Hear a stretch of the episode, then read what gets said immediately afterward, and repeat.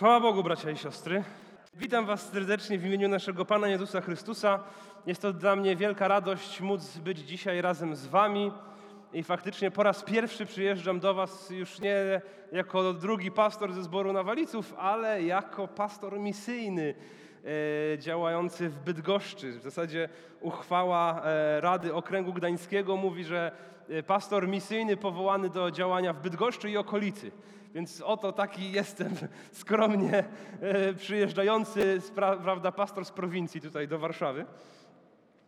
E, jesteśmy tutaj razem z moją rodziną e, i też mamy już dwie rodziny z Bydgoszczy, Birnbaumów. Bartek jest jednym ze starszych w naszej placówce, tam są piechowscy. E, więc y, to są trzy rodziny, dojedzie jeszcze kilka rodzin z Bydgoszczy, z Nakła nad Notecią i z Chojnic i dzisiaj o godzinie 17 rozpoczynamy obóz rodzinny, który e, z Bożą pomocą chcemy zakończyć w niedzielę e, śniadaniem.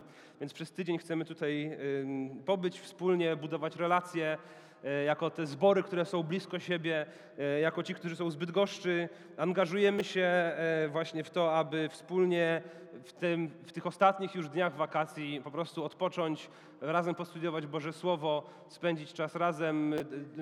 Niech nasze dzieci też się w tym wszystkim tutaj zintegrują, dobrze czują.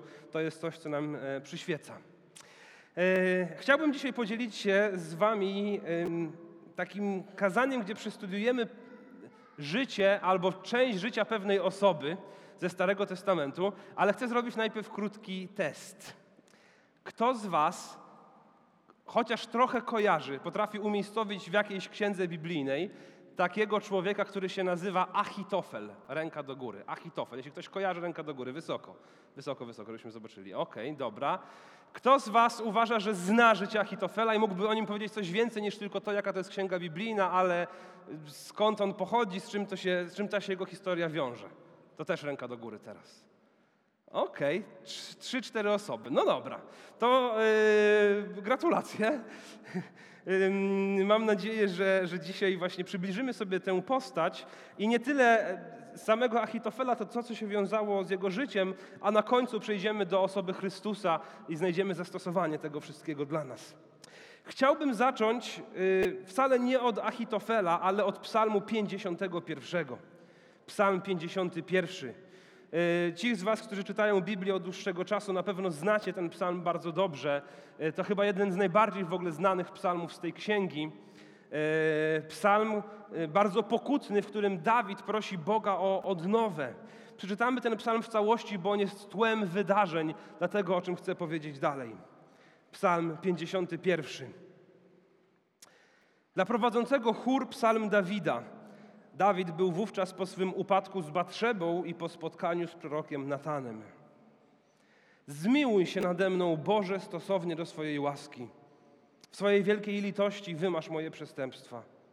Obmyj mnie zupełnie z mojej winy i oczyść mnie z mego grzechu, gdyż jestem świadom swych przestępstw.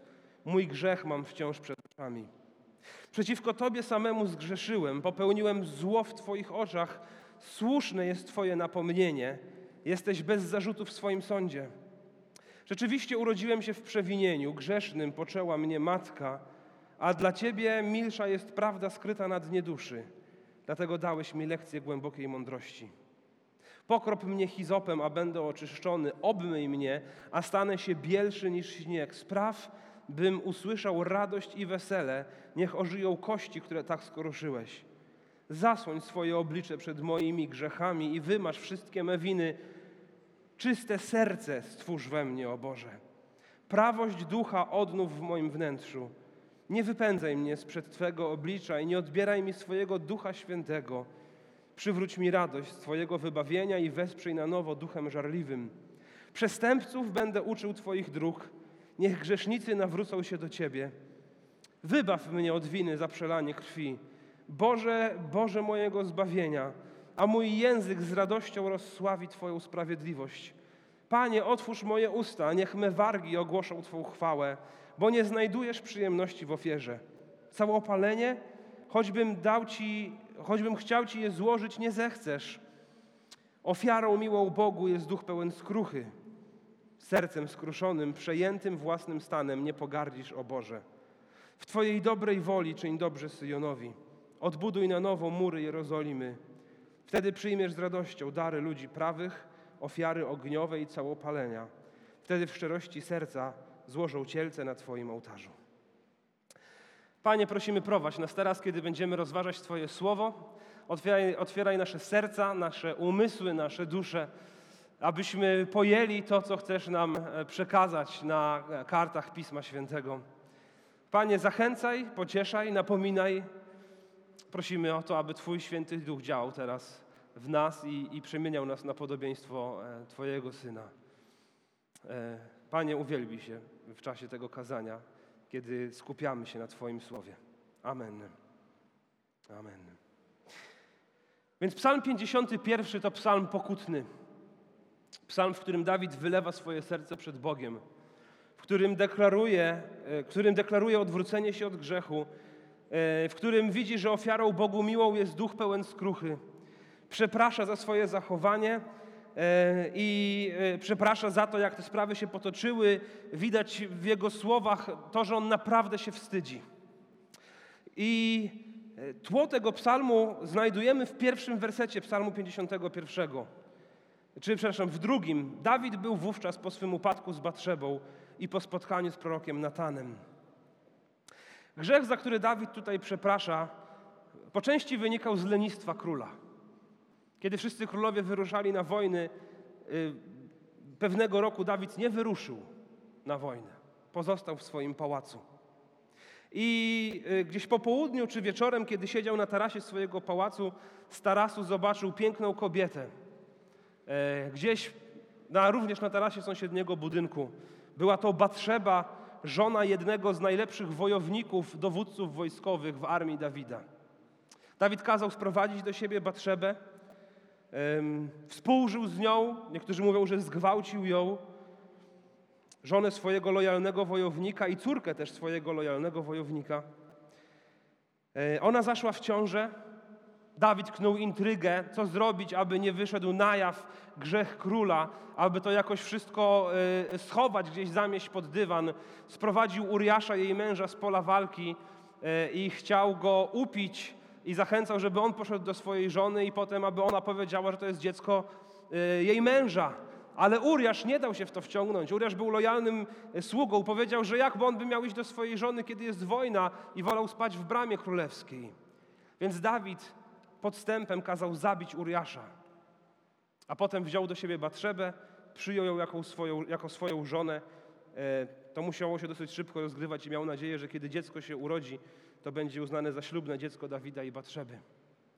Cała sprawa trwała przynajmniej kilka miesięcy. W tym czasie Dawid składał ofiary, być może pisał psalmy, e, był dla wielu z pozoru e, bogobojnym człowiekiem, który żyje blisko Boga, a jednocześnie żył w grzechu. I prorok Natan pewnego razu przyszedł do, do, do Dawida i skonfrontował go z tym grzechem. I Dawida e, rozłożyło to na łopatki, kiedy przyznał się do grzechu. I wtedy napisał Psalm 51. Taka jest historia tego psalmu. Psalm pełen skruchy i ta historia miała e, tragiczne zakończenie. To dziecko e, poczęte zmarło i od tego momentu, w zasadzie od tego grzechu z Batrzebą, życie Dawida zaczęło, do tej pory wzrastało, on rozkwitał jako król, jako dowódca, ale potem zaczynało się coraz więcej, więcej problemów. W tę historię jednak nie jest tylko zamieszany Dawid i Batrzeba, ale jest z tą historią również związany taki człowiek, który nazywa się Achitofel. W jaki sposób? Za chwilę się przekonamy. W dziewięć lat po tragicznych wydarzeniach z Batrzebą, ukochany syn Dawida, Absalom, wzbudził rebelię przeciwko własnemu ojcu. Absalom był na tyle dobry w tych spiskach i w prowadzeniu tej rebelii, że Dawid, jako doświadczony król i dowódca, musiał uciekać ze swojego domu i ze swojego miasta. Zabrał ze sobą część swojego dworu i ponownie, jak to już zdarzało się w jego życiu wiele lat wcześniej, Dawid stał się uchodźcą z powodu gniewu i buntu swojego syna. I w drugiej księdze Samuela, w rozdziale 15, w wierszu 13, w wierszu 12 czytamy następujące słowa. Druga księga Samuela. Jeśli macie swoje Biblię, zachęcam, abyście je otworzyli, bo będziemy teraz w kilku miejscach drugiej księgi Samuela i po prostu będzie nam znacznie łatwiej się odnaleźć w całej tej historii. Druga Samuela 15, 12. Więc jest 9 lat po tej historii z Batrzebą. Absalom, ukochany syn Dawida, buntuje się przeciwko ojcu z powodu zaniedbań Dawida i tego, że on nie wyjaśnił dobrze e, spraw, które wydarzyły się między jego dziećmi. Absalom postanawia wziąć sprawy w swoje ręce, chce się zemścić na swoim ojcu i czytamy następujące słowa. W czasie tego rozwijającego się buntu Absaloma, 2 Samuela 15:12, Absalom wesłał też Achitofela, Gilonitę, doradcę Dawida z jego miasta Gilo, w czasie gdy on składał ofiary rzeźne. W ten sposób spisek zataczał coraz szersze kręgi i przy Absalomie gromadziło się coraz więcej ludzi. To jest pierwsza wzmianka, jaką mamy o Achitofelu. Więc Absalom posyła po Achitofela, zastaje tego Achitofela w jego rodzinnym mieście. Zobaczcie, Achitofel wtedy y, składa ofiary rzeźne, więc w jakiś sposób służy Bogu. I Achitofel chętnie się przyłącza do Dawida i w ten sposób spisek się wzmaga i coraz więcej ludzi przystaje do Absaloma. Czytamy kawałek dalej, wciąż pozostając w rozdziale 15, czytamy werset 31. Podczas wędrówki doniesiono Dawidowi, że do spiskowców przy Absalomie dołączył również Achitofel. Król westchnął wtedy, Panie, obróć w głupotę rady Achitofela.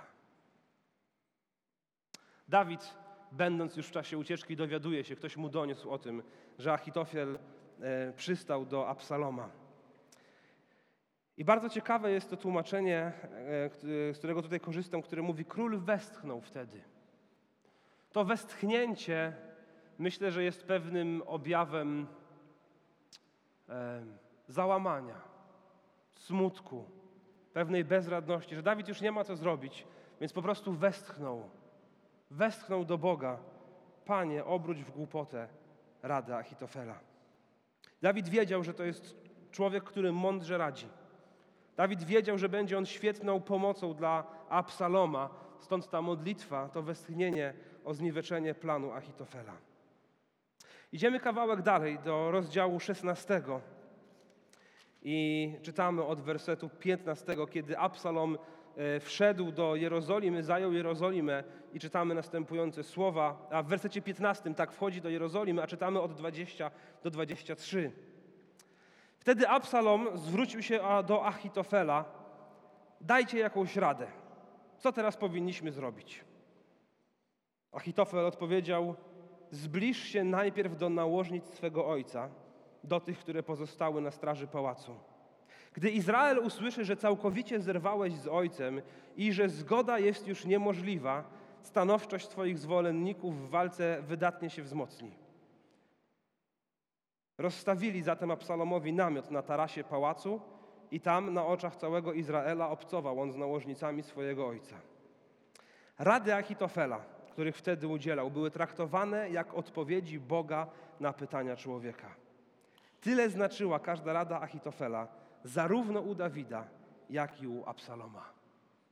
Więc dowiadujemy się, że tak jak u Dawida, tak i u Absaloma, Achitofel jest bardzo bliskim doradcą. Zobaczcie, jest tak mądrym człowiekiem, że werset 23 mówi: Rady Achitofela, których udzielał, były traktowane jak odpowiedzi Boga. Więc ta jego mądrość, yy, skrupulatność, yy, no niesamowita była. Kiedy mówił Achitofel i coś doradzał, traktowano to tak, jakby to sam Bóg do nich przemówił. I zobaczcie, jaka jest pierwsza rada Achitofela, kiedy została zdobyta Jerozolima przez Absaloma. Achitofel mówi na tarasie pałacu. Ten taras pałacu, już tam wam wspominałem, co się wydarzyło na tarasie tego pałacu. Na tarasie tego pałacu rozbijcie namiot dla Absaloma. A potem niech on sprowadzi wszystkie nałożnice, które pozostały w mieście, aby, aby chronić czy aby dbać o ten pałac. I niech Absalom wszystkie je posiądzie. Niech wszystkimi nimi obcuje. I w ten sposób zhańbiony zostanie Dawid i cały Izrael zobaczy zhańbienie Dawida. Więc ta rada jest y, no niezwykła. Achitofel namawia do czegoś obrazoburczego, do czegoś y, brutalnego, do zniesławienia, do ośmieszenia Dawida w taki bardzo no, obrazoburczy sposób, nie wiem jak to inaczej nazwać, na tarasie jego pałacu. I uważa, że jeśli to się zrobi, to Izrael pozostawi króla, bo on będzie zhańbiony przez własnego syna. Ale czytamy dalej, rozdział 17, wersety 1 do 3. Potem Achitofel powiedział do Absaloma: Pozwól, że, że wybiorę 12 tysięcy wojowników i jeszcze tej nocy ruszę w pościg za Dawidem. Uderzę na niego, póki jest zmęczony i wyczerpany, i przestraszę go, tak że opuści go jego wojsko, a wtedy rozprawię się z osamotnionym królem. Potem pozostanie mi sprowadzić do ciebie cały lud, niczym młodą żonę powracającą do męża. Chodzi ci przecież o życie jednego człowieka, a cały lud powinien mieć pokój. Więc kiedy udało się już ta, e, ten, ten pomysł Achitofela tam na tarasie pałacu, niedługo potem Achitofel mówi do Absaloma, królu, nowy królu, Absalomie, daj mi 12 tysięcy wojska. Ja jeszcze dzisiaj, już za chwilę ruszam na Dawida i dorwę Dawida. Dorwę Dawida, zabiję Dawida, lud będzie mieć spokój. Jakaś żądza zemsty siedzi w Achitofelu. Odegrania się na Dawidzie. Przecież on był blisko Dawida. Musiał być jego bardzo bliskim doradcą. Co się takiego wydarzyło, że Achitofel tak bardzo chce się zemścić na Dawidzie? Najpierw daje taką bardzo odważną, obrazoburczą radę Absalomowi, a teraz mówi: Ja sam osobiście chcę go ścigać i chcę go zabić. I zobaczcie, jak on to ładnie tłumaczy. I potem pozostanie mi sprowadzić do ciebie cały lud, niczym młodą żonę powracającą do męża. Więc Achitofel mówi, ten Izrael, ten lud jest jak żona, a ty jesteś jak ten mąż. I Dawid ma tą żonę, tego Izraela i ja chcę mu wyrwać ten lud i sprowadzić do prawowitego męża, którym jesteś ty, Absalomie. Ale Absalom nie posłuchał rady Achitofela. Posłuchał rady młodszych doradców. W zasadzie jednego, który był szpiegiem Dawida. I Dawidowi udało się zbiec. Dawid został przy życiu. I Achitofel wiedział, że e, tak już pozostanie. Że był moment na to, żeby Dawida wykończyć, ale Dawid przeżyje. Zobaczmy, jak kończy się historia Achitofela. W 17 rozdziale, w wersecie 23. Achitofel natomiast, gdy do niego dotarło, że jego rada została odrzucona, osiodłał osła i udał się do domu w swoim mieście. Tam wydał rodzinie ostatnie polecenia i powiesił się. Gdy umarł, pochowano go w grobie jego ojca. I znika nam Achitofel już z kart Biblii. Raz nie posłuchano Achitofela. Achitofel wiedział, że Dawid mu się wymknął. Więc wrócił do domu na ośle, rozporządził swoim domem i powiesił się.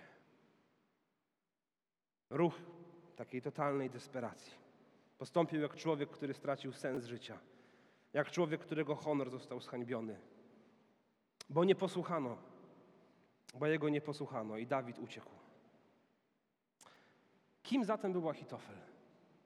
I co takiego wydarzyło się w jego życiu? Że doradca Dawida postanowił przyłączyć się wręcz natychmiastowo do Absaloma. Postanowił jak najbardziej zhańbić Dawida a potem chciał osobiście go zabić, zniszczyć, a gdy to się nie wydarzyło, to wtedy wrócił do domu i powiesił się, bo jego życie straciło sens. Odpowiedź również znajdziemy w drugiej księdze Samuela. Udajmy się na chwilę do 23 rozdziału.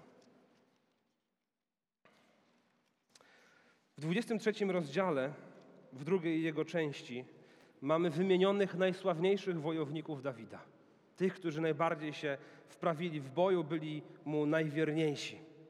I od 24 wersetu e, w tym 23 rozdziale czytamy tak. Do tych wspomnianych 30, to mowa o 30 najlepszych wojownikach, zaliczali się Asael, brat Joaba, Elhanan, syn Dody z Betlejem, Szama z Harodu, Elikama z Harodu, Heles z Peletu, Ira, syn Ikesza z Tekoa, Abiezer z Anot, Mebuna i z Huszy, Salmon z Aboach i tak oni są wymieniani, aż dochodzimy do wersetu 34, gdzie czytamy Elipelet, syn Achazbaja z Maka, Eliam, syn Achitofela z Gilo. Wśród tych 30 wojowników pojawia się Eliam, syn Achitofela z Gilo, a wiemy, że Achitofel to ten sam Achitofel z Gilo, bo wcześniej to już było wspomniane. Na końcu w 39 wersecie czytamy, że wśród tych najlepszych wojowników był też Uriasz Hetyta, to mąż Batrzeby. Więc wiemy, że y, Achitofel był synem niejakiego Eliama. I idziemy teraz do ostatniego fragmentu, aby rozwikłać całą zagadkę. Musimy się cofnąć do rozdziału 11. Druga Samuela 11.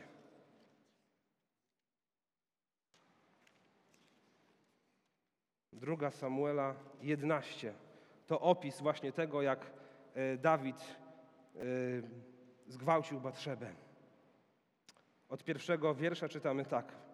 Wiosną w czasie, gdy królowie wyruszają na wojnę, Dawid wysłał Joaba wraz ze swoimi sługami i całym Izraelem i ci splądrowali ziemię Amonitów, po czym oblegli Rabę.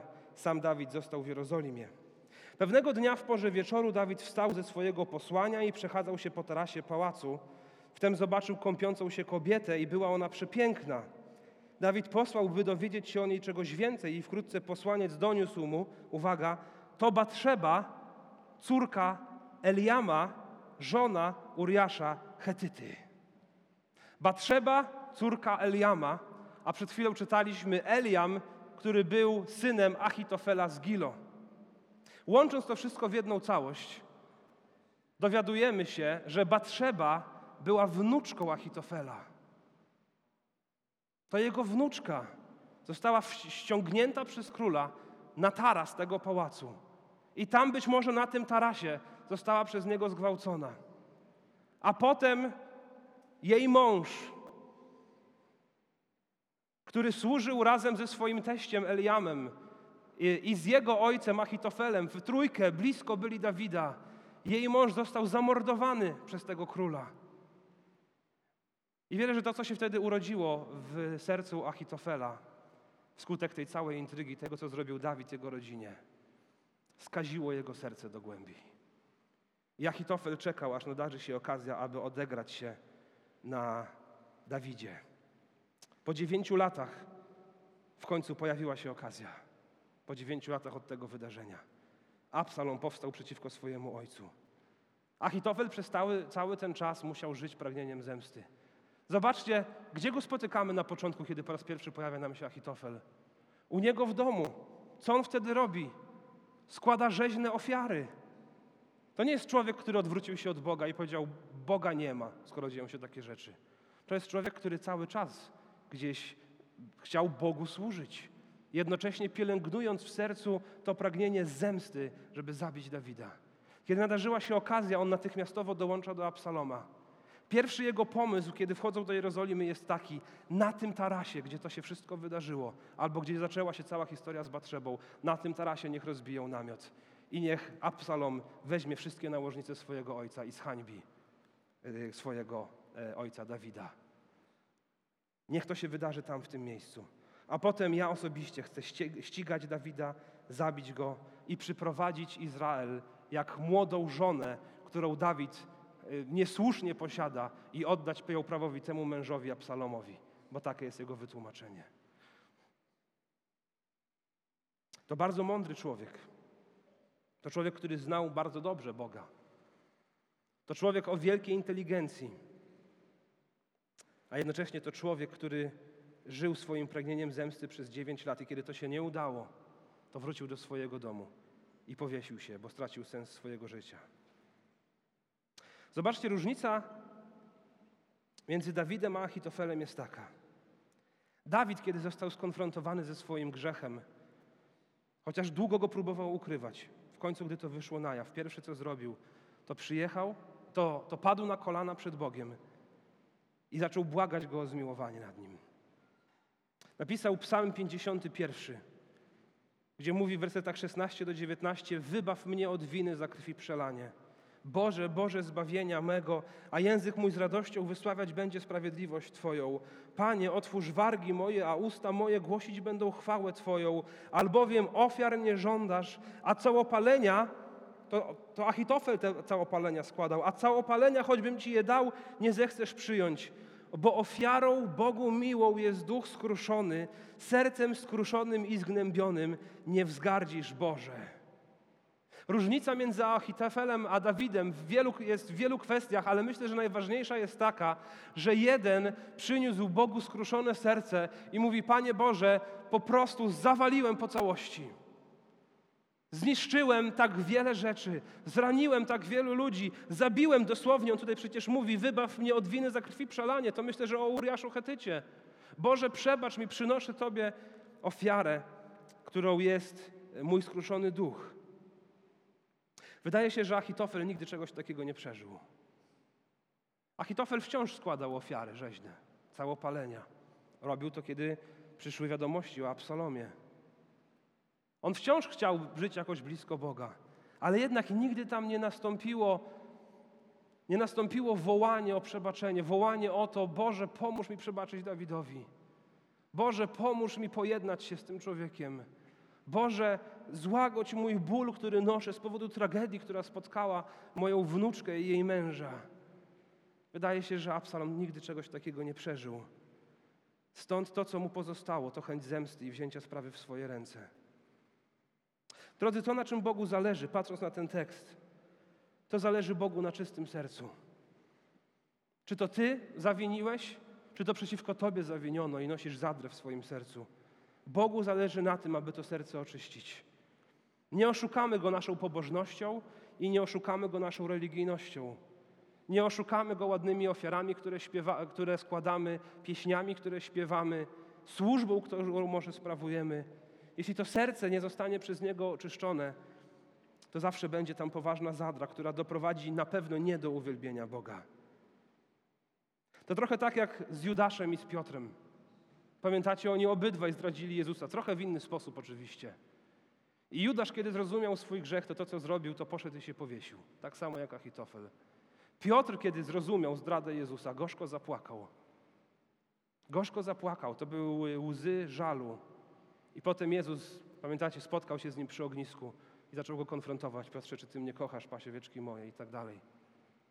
U jednego i u drugiego były łzy. U Judasza też były łzy, których końcem była śmierć przez własne powieszenie się. U drugiego były łzy, które doprowadziły do pokuty. Tutaj mamy zupełnie inny rodzaj grzechu, ale również grzech. Dawid mówi: Boże, przebacz mi. Jestem przekonany, że prosił też wielu innych o przebaczenie. I Achitofel mówi: Nie potrafię z tym żyć, nie potrafię tego odpuścić. Nie potrafię tego odpuścić. Pewnie wylał również wiele łez, składając ofiary całopalne, ale jednak serce jego nie zostało oczyszczone. Drogi bracie, droga siostro, zmierzając do końca, jeśli potrzebujesz oczyszczenia serca, jeśli trawi ciebie grzech nienawiści, tego, że nie potrafisz zapomnieć, tego, że jesteś zaborczy, pamiętliwy, mściwy, i może ktoś cię poprosił o przebaczenie i powiedziałeś, dobrze, przebaczam cię, ale wciąż pielęgnujesz w swoim sercu e, złość na tego człowieka. Chcę cię wezwać, przyjdź do Jezusa Chrystusa. Jeśli to ty zgrzeszyłeś, oczywiście idź i pojednaj się ze swoim bratem, ze swoją siostrą, z tym przeciwko któremu zgrzeszyłeś i z Bogiem. Ale jeśli to przeciwko tobie zgrzeszono, to nie pozwól, aby tamten grzech, który przeciwko Tobie ktoś uczynił, prowadził do kolejnego grzechu, którym będzie zadra w Twoim sercu i pielęgnowanie złości, nienawiści, chęci zemsty i odegrania się na drugim.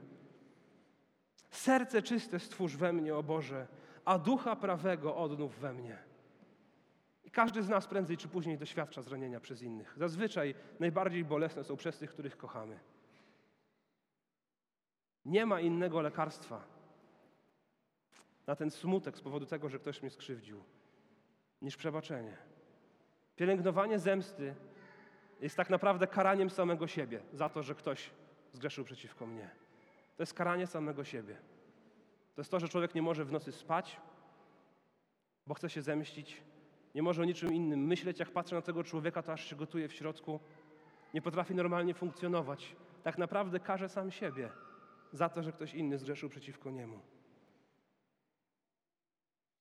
Pismo Święte zapewnia w pierwszym liście Jana 1,9 Jeśli wyznajemy grzechy swoje, wierny jest Bóg i sprawiedliwy i odpuści nam grzechy i oczyści nas od wszelkiej nieprawości. Wierny jest Bóg i sprawiedliwy. I odpuści nam grzechy i oczyści nas od wszelkiej nieprawości wtedy, kiedy wyznajemy swoje grzechy Jemu. Jeśli przeciwko komuś zgrzeszyłeś, wzywam Ciebie dzisiaj, przyjdź do Chrystusa, wyznaj Mu swoje grzechy i pójdź do tej osoby, która przeciwko Tobie zawiniła. Ale jeśli przeciwko Tobie ktoś zgrzeszył, może wczoraj, może dzisiaj rano, a może wiele lat temu, chcę Cię zachęcić. Przyjdź do Chrystusa, wyznaj Jemu swój brak nieprzebaczenia i módl się o to, aby On złagodził Twoje serce, aby je oczyścił, aby przebaczył Tobie, abyś potem Ty mógł przebaczyć innym. Bo widzisz, jeśli uwierzyłeś kiedyś Jezusowi, jeśli jesteś Jego uczniem, ale może zabrudziłeś się tym niewyznanym grzechem, nie myśl sobie, że ten grzech sam się wyczyści w Twoim życiu. Że jak czas upłynie, to Tobie przejdzie. Nie przejdzie. Nie przejdzie. Przyjdź do Chrystusa. On umarł za Twoje grzechy. Umarł i również za brak przebaczenia. I weźmie ten grzech na siebie. A jeśli nigdy wcześniej do Niego nie przychodziłeś, to wiedz, że mnóstwo grzechów ciąży na Tobie. Nie jesteś pojednany z ludźmi, a tym bardziej nie jesteś pojednany z Bogiem i odpowiesz przed, Bogiem, przed Nim za swoje grzechy. Tym bardziej przyjdź do Niego dzisiaj w modlitwie. Tam, gdzie jesteś w swoim domu, może na plaży teraz, kiedy oglądasz tę transmisję, będąc tutaj w kaplicy, nie przejdź obok tego obojętnie. Przyjdź do Boga. On chętnie weźmie na Ciebie swoje grzechy. Uklęknij i poproś Go o oczyszczenie i zbawienie. I pójdź wiernie za Nim przez całe swoje życie. Drodzy, dbajmy o nasze relacje. Dbajmy o nasze relacje. Grzech czyha u bram, ale Ty masz nad nim panować, powiedział Pan Bóg do Kaina. To jest bardzo trudne. Wiem, o czym mówię, bo sam również wiele razy byłem zraniony i sam potrzebowałem tego, aby komuś przebaczyć. Ale ulga, jaka idzie za przebaczeniem komuś, jest niesamowita i pozwala normalnie funkcjonować. Chwała Jezusowi za Jego wierność i za Jego miłosierdzie, za Jego cierpliwość względem nas i za to, że to On nam przebaczył codziennie, kiedy my grzeszymy przeciwko Niemu, wszystkim tym, co rani naszego Stwórcę. On jest naszym jedynym ratunkiem. On to rozumie. Więc trwajmy blisko Niego, troszcząc się zawsze o relacje z naszym Panem i Zbawicielem, ale dbając też o relacje z tymi, którzy są dookoła nas. Niech to przebaczenie zawsze gości w naszym sercu. Amen. Amen. Zachęcam, powstańmy, poprowadzę nas w modlitwie. Panie, dziękuję Tobie za Twoje słowo.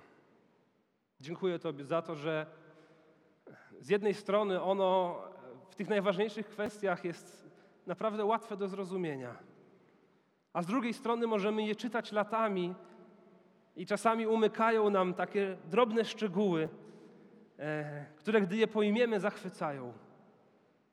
Tak samo, Panie, wierzę, że ta historia z Achitofelem dla wielu z nas może być pewną inspiracją czy otrzeźwieniem. Jest tragiczną postacią Achitofel i nie życzę sobie, aby ktokolwiek z nas doświadczał tego, przez co on przechodził. Szczególnie, Panie, nie chciałbym, aby ktokolwiek z nas przechodził przez brak przebaczenia i rządzę zemsty przez tak wiele lat. Panie, jeśli ktoś tutaj zgrzeszył przeciwko Tobie, ale i przeciwko swemu bliźniemu, jeszcze tej sprawy nie załatwił, proszę, poruszaj jego serce. Działaj przez swojego ducha i, i, i jego serce, aby poszedł i, i wyznał grzechy tym, przeciwko którym zawinił. Panie, ale jeśli jest ktoś, przeciwko komu zawiniono i kto nie umie przebaczyć, tak samo, Panie, proszę, niech Twój duch przychodzi i wlewa tam pokój i chęć przebaczenia, wynikającą z tego, że to Ty nam przebaczyłeś. Tak bardzo tego potrzebujemy. W świecie, który zakopuje wiele trudnych rzeczy pod dywan, nie chcę o tym rozmawiać. Często szuka okazji na to, aby się odegrać na kimś. Panie, to nie są standardy Twojego Królestwa. Niech Twój duch przemienia nas i porusza, aby Psalm 51 był naszą rzeczywistością wtedy, kiedy upadniemy i zgrzeszymy. Serce czyste stwórz, o Boże, a ducha swojego odnów w nas. I dziękuję Tobie, Panie, na koniec za zapewnienie, że kiedy wyznajemy swoje grzechy Tobie, to Ty jesteś wierny i odpuścisz i oczyścisz.